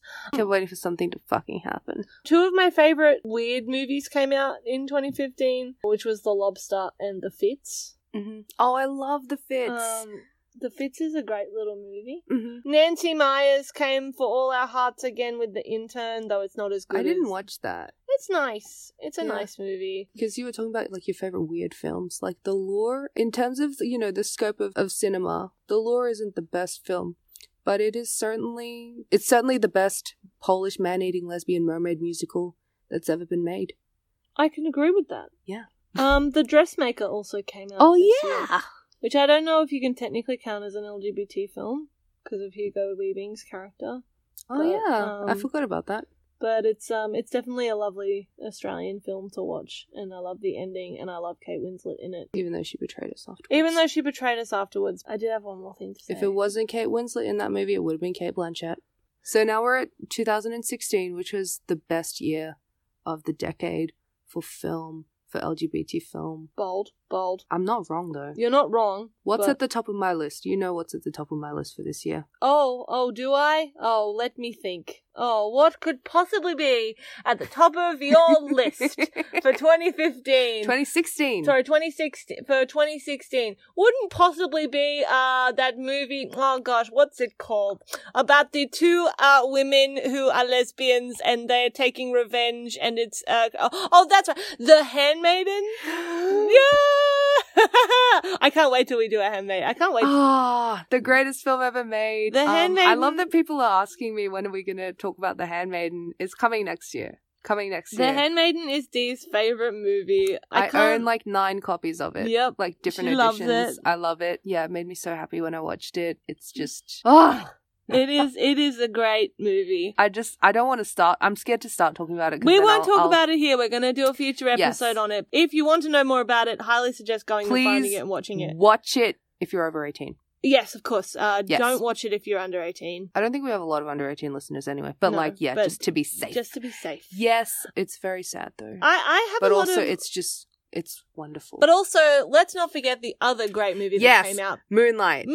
Moonlight. I love Moonlight so much. It's so beautiful, just in every aspect. love Moonlight. Love, love Moonlight. Love every. Remember how we wanted to see Moonlight before the Oscar ceremony? And we paid fucking forty dollars per ticket to Yes, go we- see it because that was Wasn't- the only way to go see it was here in, in gold Sydney. class, wasn't it? Yeah, in Gold Class. That Yes. was the only Oh. way to go see Moonlight before before the Oscars. Something super sad which I realized in the last year or so is that no one actually watched Moonlight. Ashton Sanders and um, Trevor Rhodes blowing up with more recent films that they did, and like people being like, "Oh wow, these people are really cool." It made me realize, like, oh my god, no one, no one watched Moonlight, which is so upsetting. It's so upsetting and just unfair. Like, obviously, Mahershala is my favorite part of that movie, but there were a lot of talented people working on that movie and a lot of people like missed out on that excellence for quite a while until they were able to get better roles. Even Gerald Jerome as well. Like people missed out on knowing about these extremely talented, amazing people because they were homophobic. I'm very upset about the Oscar ceremony that year. I'm really Oh, I'm really it's an upset absolute. Honestly, that it I'm had still to share its I'm still spotlight. angry. I'm still I'm angry. still I can't angry believe they whenever I did that think to Barry about it. Jenkins. It's it's Yeah. horrible. It's horrible. But also, uh, I hate to say it, but it is sort of still funny. Like yeah, when you at the watch time, I had a very immature response to it, where I, I just thought it was funny, but like thinking back, it's just really One quite of my sad. favorite photos, though, that came out of that debacle is the photo of Ryan Gosling. Yes. on stage, just like Uh-huh. going like he's like he's just laughing. I like yeah, no, he explained like a few days later. He was just like everyone was like, "Why are you why are you laughing that bad? Like your movie lost." And he's just like, "No, like everyone was running around and I thought that someone died. So when it turned out that they just announced the wrong film, like I thought it was really funny." Oh Ryan. Dirk Gently also started that year on Netflix. okay. And I know it's not technically gay, but it is gay because Yeah. Samuel B- Um, Barnett is there and he's in love. They're in love, okay? Okay. I know. Um San Junipero. Oh, Happened this year. Hell Um, yeah. Yeah, I have a lot of We, thoughts we saw Gugu about kiss a woman. yeah, that was that was a lot for me in eighties attire as well. And Wow. like, yeah, just oh my god, it's like San Junipero. Like someone just like extracted it from my brain Yeah. and just Yeah, it was no. so specifically like made for me. I loved it. It's only the end of the world came out. An Xavier Dolan film, The Untamed, came out. That's a really cool film. If you liked Possession, you should watch that. Amores Urbanos, uh, Restless, Restless Love, is a great Brazilian film that came out that year as well. What else have we got?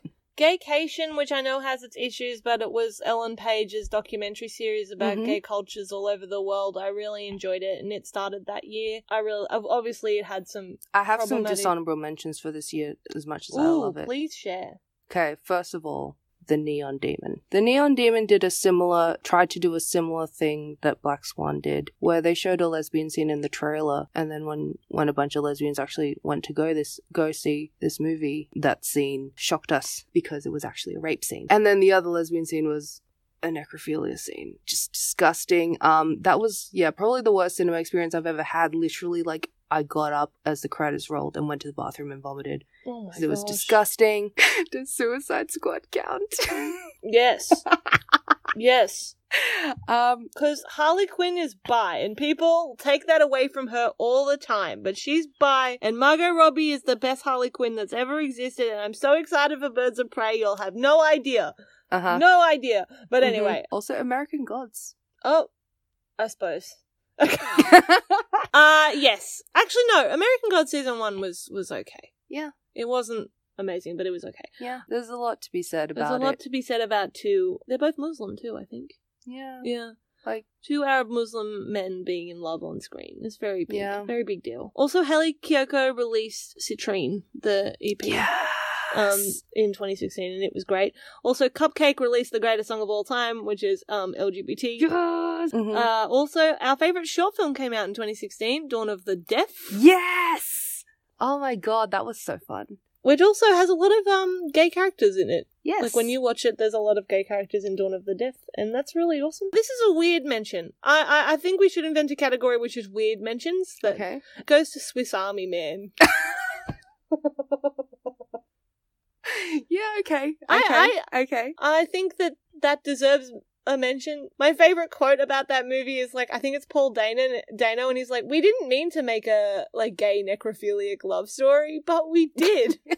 and I think there's no other way. I love everything about Swiss Army Man. I love Yeah. the um The score, the, acting. acting, The score is lovely. the s- I love the thing about Swiss Army Man is like if you just got a bunch of really obscenely talented people make a really weird movie. the set, the production design is beautiful, and Mhm. everything. I love Swiss Army Man. I love it. Yeah. Also, I love the animated film Your Name, which I do think is gay. I think Mitsuha was gay, and that Taki wasted a lot of time writing "I love you" on her hand instead of just his name because she was Mm. gay and in love and in love with that woman. Hated in the Nation. We've talked about Ooh. San Junipero, but I think Hated in the Nation is also a worthy mention because Yes. I, I do believe um, that Yes. Faye Marseille and Kelly McDonald. Kelly MacDonald are. They gay. really were. That was actually my favorite episode of that season. I agree. It's a great episode. like San Junipero is nice, but it's not like it's not really a Black Mirror episode, honestly. yeah, nothing. I feel like nothing post season. I feel like nothing post the last half of season three is really a Black Mirror episode. No. really, No. it lost its way. Nocturnal Animals is one of my favorite films that came out that year, but you it- like Nocturnal I Animals? do.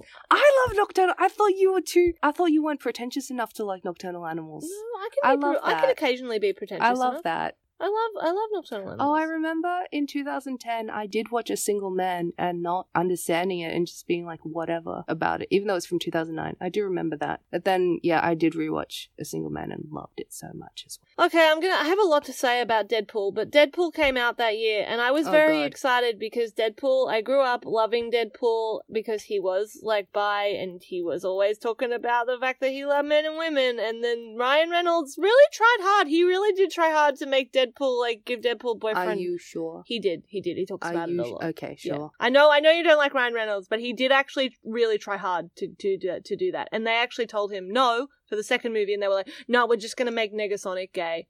And that's it. And he was like, Mhm. "But I am literally playing one of the most iconic bisexual Marvel characters and you're not letting me do it." And they were like, "Yeah, we'll do it, but you have to make it into a joke. It's really it's horrible. It's horrible." And- Mhm. but I still have a I'm, I love Deadpool. I hate that they did him like that.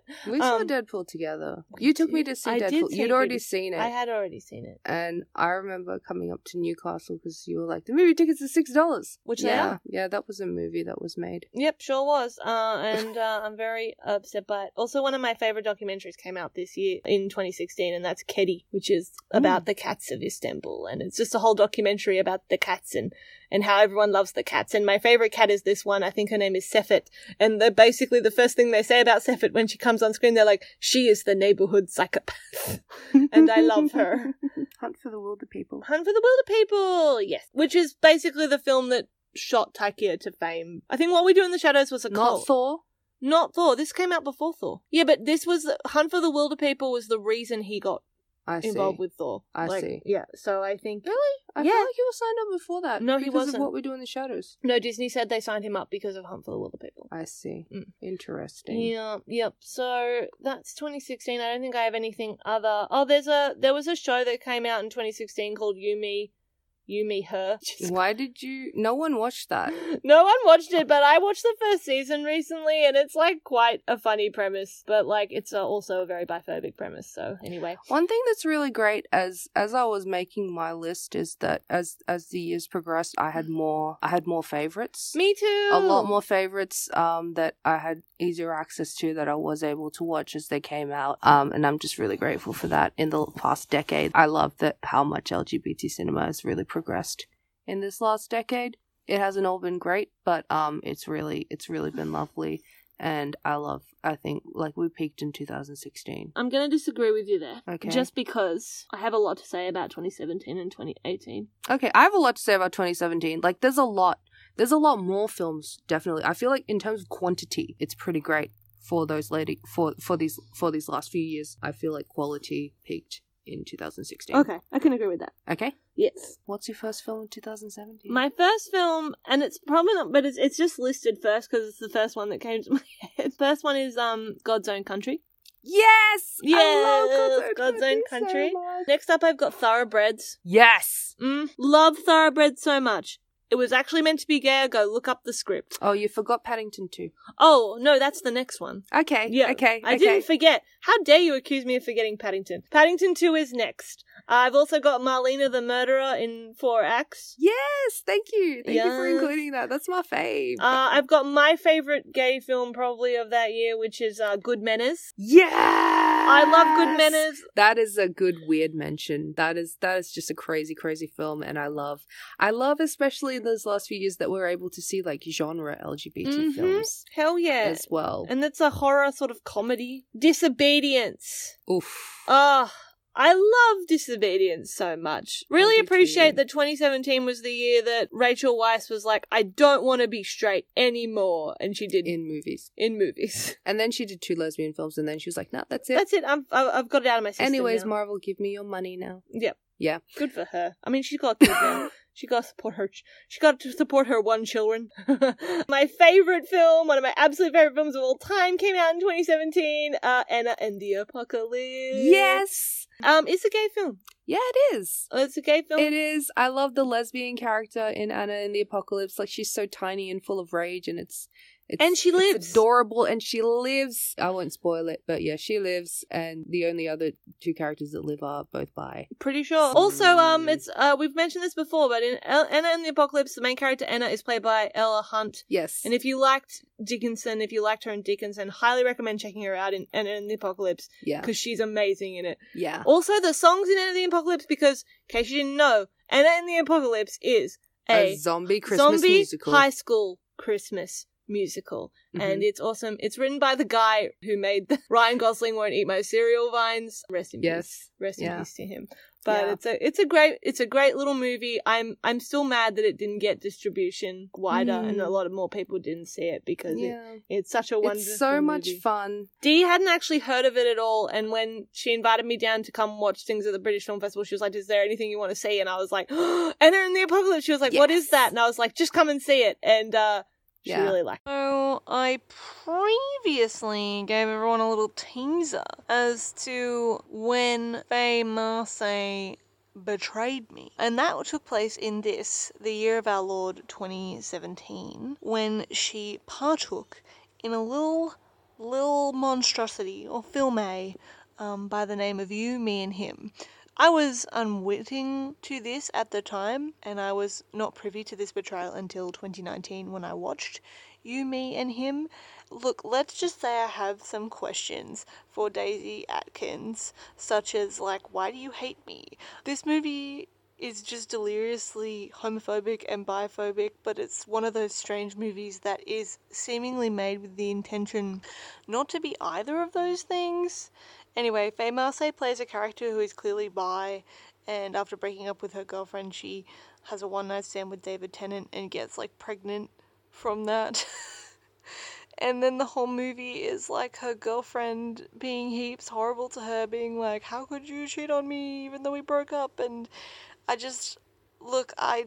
I think it took years of my life watching that movie. If you want to be as confused as I am, just go read the plot or maybe even subject yourself to it for an hour and a half. But but yeah, um, Faye Marseille, I don't know why you did that to me. And um, yeah, I'm sorry to everyone who's ever seen this movie. And David Tennant, you're on thin freaking ice, mate. I, no joke, have brought this movie up in therapy. because I'm so confused. I'm so confused. Okay, moving on. And uh, this is a sort of dishonorable mention, but it's a weird one. It's not a weird one in the weird sense. It's it's a weird one. Uh, the Marsha P. Johnson documentary that came out on Netflix. Oh yeah, Like I think that was important in the sense that a lot of people weren't aware of Marsha. Like a lot of people learnt about Marsha because of that documentary, but at Mhm. the same time, Netflix stole it yes. from uh, the trans black woman that actually made it. Tourmaline? The Death and Life of Marsha P. Johnson, which was the name of the documentary on Netflix, um, was created by, was supposedly credited to a man called David France, but a black trans woman by the name, it just says her name is Tourmaline here. She has tried to sue them over basically stealing her work. Yeah. There were whole sections of that documentary that were lifted from the documentary that she made. Um, and her documentary, I believe, was called was actually just called "Pay It No Mind."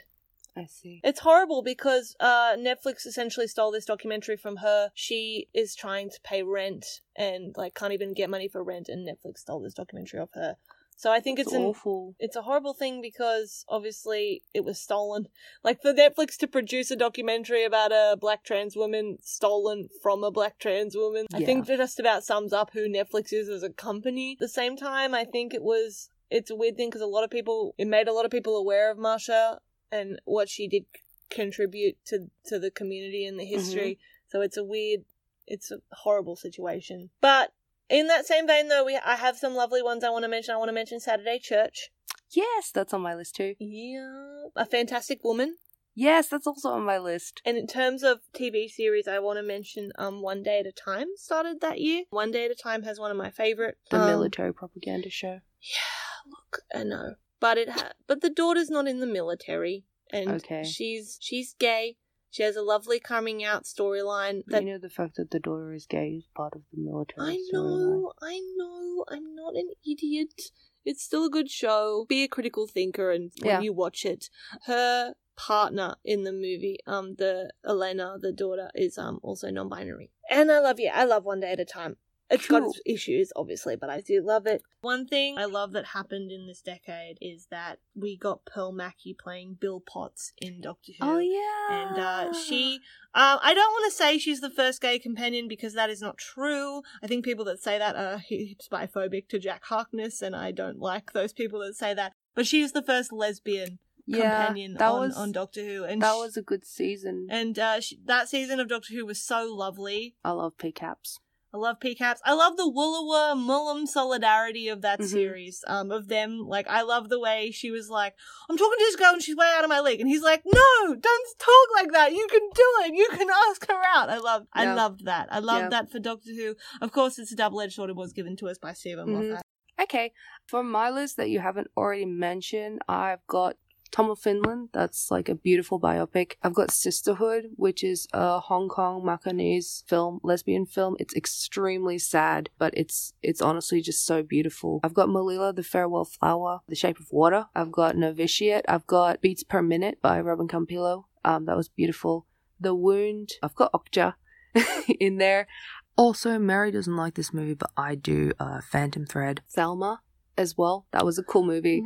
also just the villainess is gay. Okay. Dishonorable mention. Call me by your name. I knew you were going to do that. That's Yeah. what I've got here too. Yeah. Let's not elaborate. That's not elaborate. 2018. Oh, just quickly though, Oh. in 2017, I just wanted to mention Uncharted: Lost Legacy, the video game came out, and it's very gay, and I and I love it. That's all. That's all I wanted to say. All right, 2018. Okay, so obviously the best film of 2018 and the best LGBT film was The Miseducation of Cameron Post by Desiree Akavan. I thought I you were going to say love- Rafiki, but I agree with you. I love The Miseducation of Cameron Post so much. It's a great. I love film. Rafiki. Love Simon also came out this year, and while Love Simon does have its problems, like I feel like you know what the release of a film like Love Simon represents is very important. It was the best. It was definitely the best movie going experience that I had watching Love Simon at Mardi Gras Film Festival that year. yes. Because just imagine just being in a packed cinema full of gays, all like laughing and crying and sobbing and just yelling and cheering at all at the same time. Yeah, I really love that. And I love that Keenan Lonsdale is in it, who I've loved since Dance Academy. nice. Um, you had The Favorite. that's right. Yep. Yep, you had Hearts Beat Loud. You had The Heiresses, which won Sydney Film Festival. That's an amazing film. Rafiki uh, Knife Plus Heart, We the Animals, The Party's Just Beginning, which is Karen Gillan's directorial Mm-hmm. Yes. debut, Oh, Duck I love Butter. You, Miss Karen. Yes. Can You Ever Forgive Me, Benjamin. You know what? I am going to put The Death and Life of John F. Donovan Okay. on this list because I really loved it. Did I say Hearts Beat Loud? Uh, I was gonna say it, but yeah, Hearts Beat Loud is Yeah. another one, which is gr- I think it's a very soft, very gentle, Mhm. like little movie. Uh, Samui Song, um, that's a that's a great Thai film. Desiree Akavan's series The Bisexual also came out this yes. year.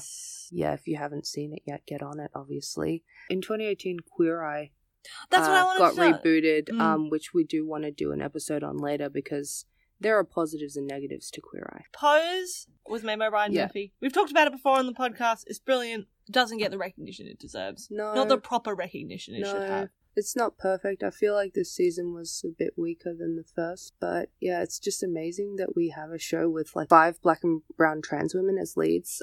That's amazing. My next on this list is Dirty Computer, which was the visual album that Ooh. Janelle Monet released, which I think really made her go into the mainstream. I feel like I feel like a lot more people listen to John. I Janelle feel like Monáe she's with- still not mainstream though. She's more mainstream than she was though, and she came out that year, Oh yeah, and that was great. But I feel like a lot of us who'd been listening and Tessa to, Thompson did too. I feel like a lot of us who'd been listening to Janelle Monet for a while though were like, yeah, yeah, we we've been new. we did get Miss Sherlock. Yes, It's a Japanese drama adaptation of Sherlock Holmes and it's modern and Sherlock Holmes is played by Yuko Takeuchi and who is beautiful Mm. and um she's a lesbian but not with Watson. I like to pretend that Rinko Kikuchi's character was is Irene, Irene. and we got the lesbian ad block we deserved. 2018 is also the year that the Pick Ticket Hanging Rock miniseries came out, and it's so lesbian. Dishonorable mention to Bohemian Rhapsody, or And Vita and Bifo- Virginia. aka Biphobia Rhapsody, and uh, Vita and Virginia, which Yeah. also came out this year. But I think we had a lot more good than bad in Yeah. 2018. uh, also tell it to the bees. That I movie heard that was, was bad. bad. That movie Oh, yeah. was bad. But yeah, other films that I like was Dear Ex. I loved that. Carmen and Lola was lovely. Manta Ray, the third wife, the night comes for us, sorry to bother you, shoplifters searching, black clansman, destination wedding, and terminal. yes, all your honorable mentions are the same as mine. Um, also, just some music mentions. Haley Kiyoko finally released her first full album, um, which is Expectations, which I love the collab song she does with Kalani, who is also bi. Also, this decade generally was like a great year for bi by women of color in music. You had like uh, Rina Sawayama, Mitski. You had you had Janelle Monet, also had Victoria Monet. Anna Wintour came out, the Mhm. song, I mean, not the person. yeah, continue. Uh, Ravina, by women were making some great music in the tens. What can I Mm. say? Especially by women of color. That was 2018, and that brings us finally, without much further ado, to 2019. And I think it's very clear what the best film of 2019, LGBT wise, was. Yep. Portrait, of, a Lady on Fire! Fire! Oh my gosh, we could, we should, we need. Well, one day we'll do a whole episode on Yeah, this. when once it more comes people out. have seen it um, in Australia. I know it comes out at Christmas or on Boxing Day. Mm. If you hadn't, if you missed it at Sydney Film Festival, and if you missed it at Queer Screen Film Festival, it's going to be yeah, that's when it's getting a wide release here. I really liked Pain and Glory. I thought that was great. Rocket Man, which we've already spoken Rocket about Man, before, was Um, lovely. Ek Ladki, I can't say the full name. Eklaki Kodekato Esalaga. It has its problems definitely, but I feel like that movie It's a it's a gay movie about it's like South Asian. Yeah, Is it's it- like the first Bollywood lesbian movie. It definitely has its problems, and I totally understand when brown lesbians people don't like it, but also, like, I feel like it dealt very well with specifically with the trauma of growing up gay. There's also Booksmart, which was pretty fun, Book smart. minus that weird fucking subplot with, Oh, we don't with- talk about with the, the, teacher. No, we don't Yeah. need to talk about that. Um, Elisa and Marcella. Dickinson came Yes. out. Good Omens, obviously. Oh, yeah. We also had Toucan Birdie. And while while it obviously has huge issues, Mm, I'd like to acknowledge Euphoria. Everyone in that show is queer. nice. Everyone is. Nice. And obviously, it's got Hunter Schafer with top billing Yeah. beside Zendaya, who's trans. And Zendaya plays like she never labels herself, so I I can't say what she is certainly, but she's definitely gay, and she's in love with Hunter Schafer in the show. And uh, even though I have a lot of issues with Euphoria, that's a nice part of it, I guess. Lastly, this is something I only saw very recently, but I'd like to mention the Midsummer National Theatre Live um, Midsummer Night's Dream yes. production. What's the name? The guy who directed it directed Nicholas Heitner, who directed History Boys and also Center Stage. made a Midsummer Night's Dream into the like by disaster story that it should have been. Yes. For all I loved it so time. much. It made me so happy. Watching Gwendolyn Christie is just so beautiful Mhm. in this. I was gasping every time, like sh- every time she came in the frame. I Yeah. was just It. like, and like I love the lovers. I love that polycule. hmm Yeah. It's an awesome, awesome. Like words cannot describe the serotonin. Also I I can't believe they used like a Florence song mm, and a Beyonce Mm-hmm. song. Yes. I just Yes. Something that I just realized that we forgot to mention for 2016, but that's fair because we only really watched it. We both of us only really watched it this year. Fleabag.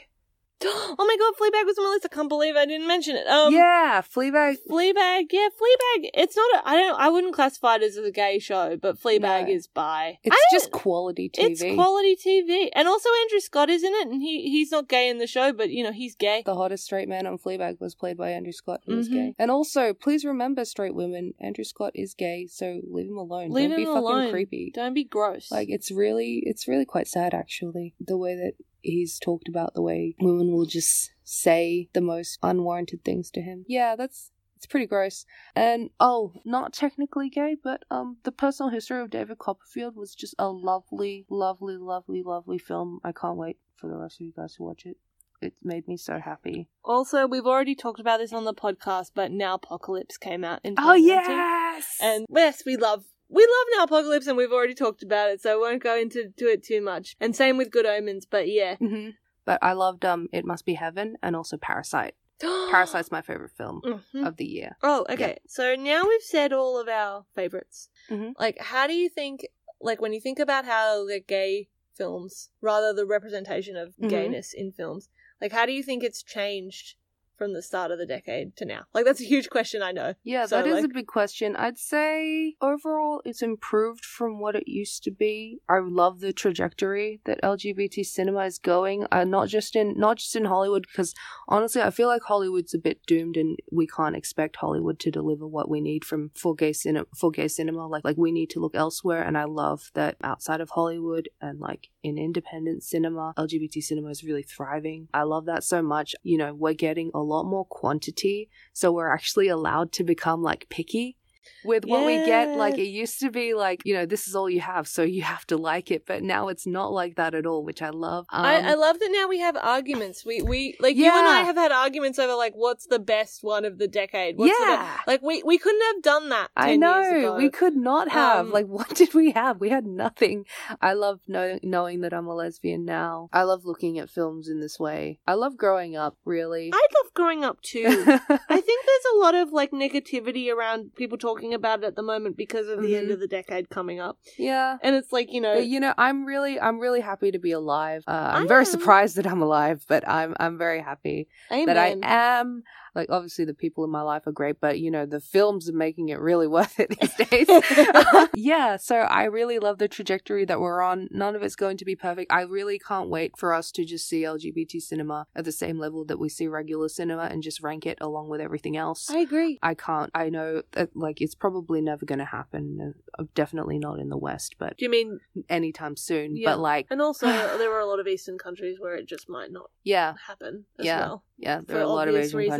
countries. Um, A lot of Especially Middle the ones Eastern that I'm from. countries. Yeah. um, Well, it's Middle Eastern countries too. But that being said, there are a lot of diasporic directors that Yeah. we've mentioned that are yeah. making content as well. One thing I love about growing up, like at the start of the decade, obviously, I, as I said, I was a dumbass. I'm less of a dumbass now, much Mhm. more aware of myself, which is very nice. It's also quite fun now when I look back on things that I Yeah. love and I can be like, oh, I was very gay. And Yeah, actually, it's funny. I love doing that. there are still things like there are still things I'm not quite aware of. Like the other day when I was talking to you about Catwoman and how I used to watch Catwoman all the time, and you were like, "What did you watch Catwoman all the time?" And I said, "Oh, I watch Catwoman. I used to watch the behind the scenes videos of Halle Berry like practicing her fighting like all the time." And you were like, "That's the gayest thing you've ever said." yeah. And even while I was talking to you, I didn't think like I was like, "Didn't Mhm. everyone do that?"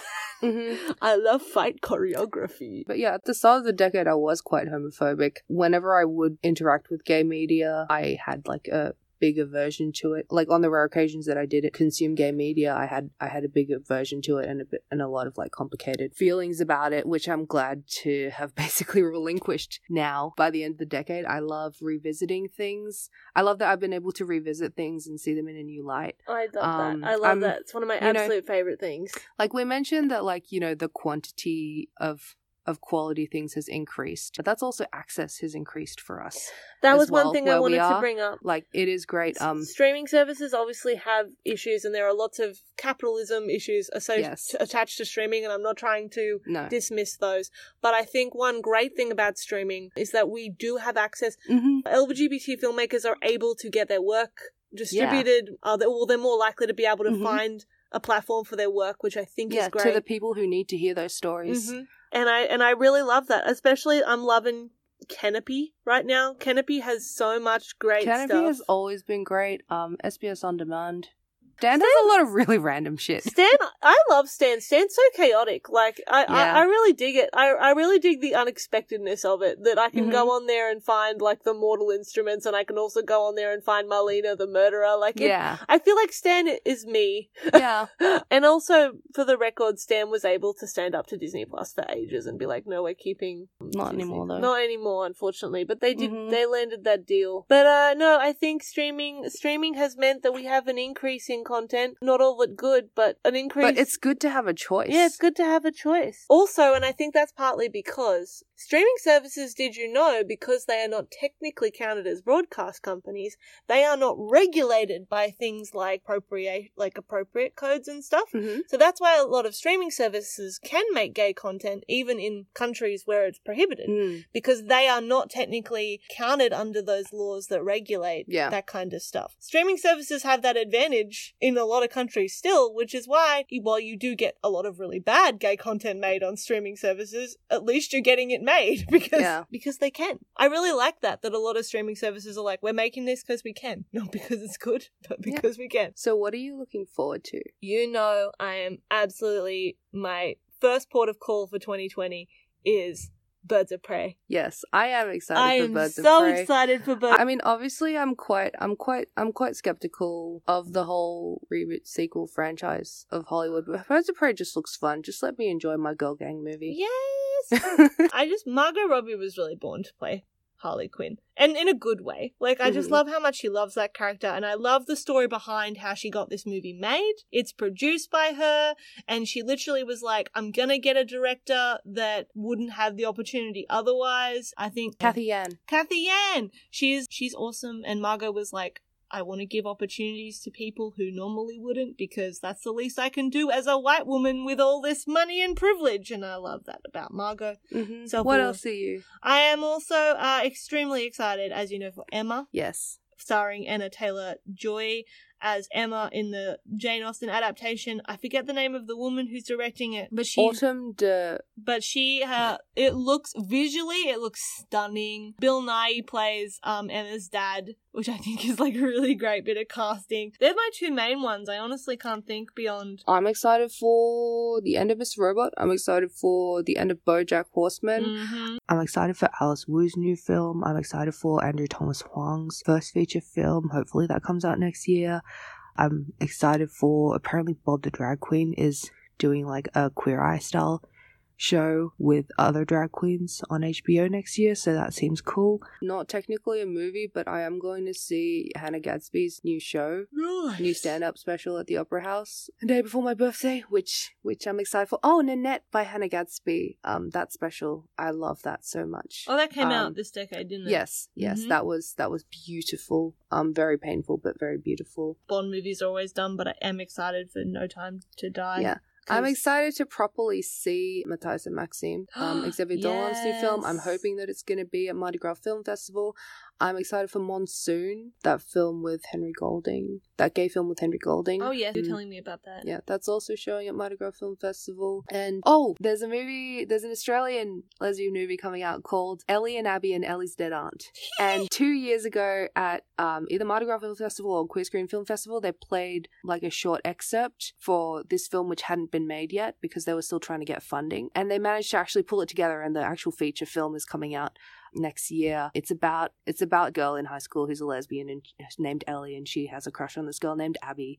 Ellie's dead aunt, who was a lesbian in the eighties, just manifests starts to manifest randomly like a fairy godmother Yes. and give her like unwanted lesbian advice. Love Basically, that. that is um, also a very like staple Yeah, Rachel House is in part it. of the genre. Rachel House is in Yeah. it. So yeah, I'm I'm excited for those films. One thing I am excited for in 2020. I'm excited that I've freed myself from watching Marvel movies. Took a long time, but I did it. I'm excited for Tan France. We were talking about this in the car last night. I'm Yeah. excited for Tan France and Alexa Chung's fashion show. I don't know what it's called or anything or what it's really about. Um, they just announced it on Instagram about six months ago. Mm-hmm. that they were making it. I love Alexa Chung. I've had a crush on her for a very long time, and I love her style and, and I love her her fashions. I also like men. I don't even watch Queer Eye, but I, I love Tan France. I just You will be watching Queer Eye. I will be watching because Queer we Eye will be we're gonna preparing a whole episode for Queer Eye Yeah. next Dee's year. gonna prepare homework for me. Yeah. to to, to we watch can we it. can start today. Also, I'm just scrolling. I just searched up 2020 movies, and um, Venom 2 is coming out next year.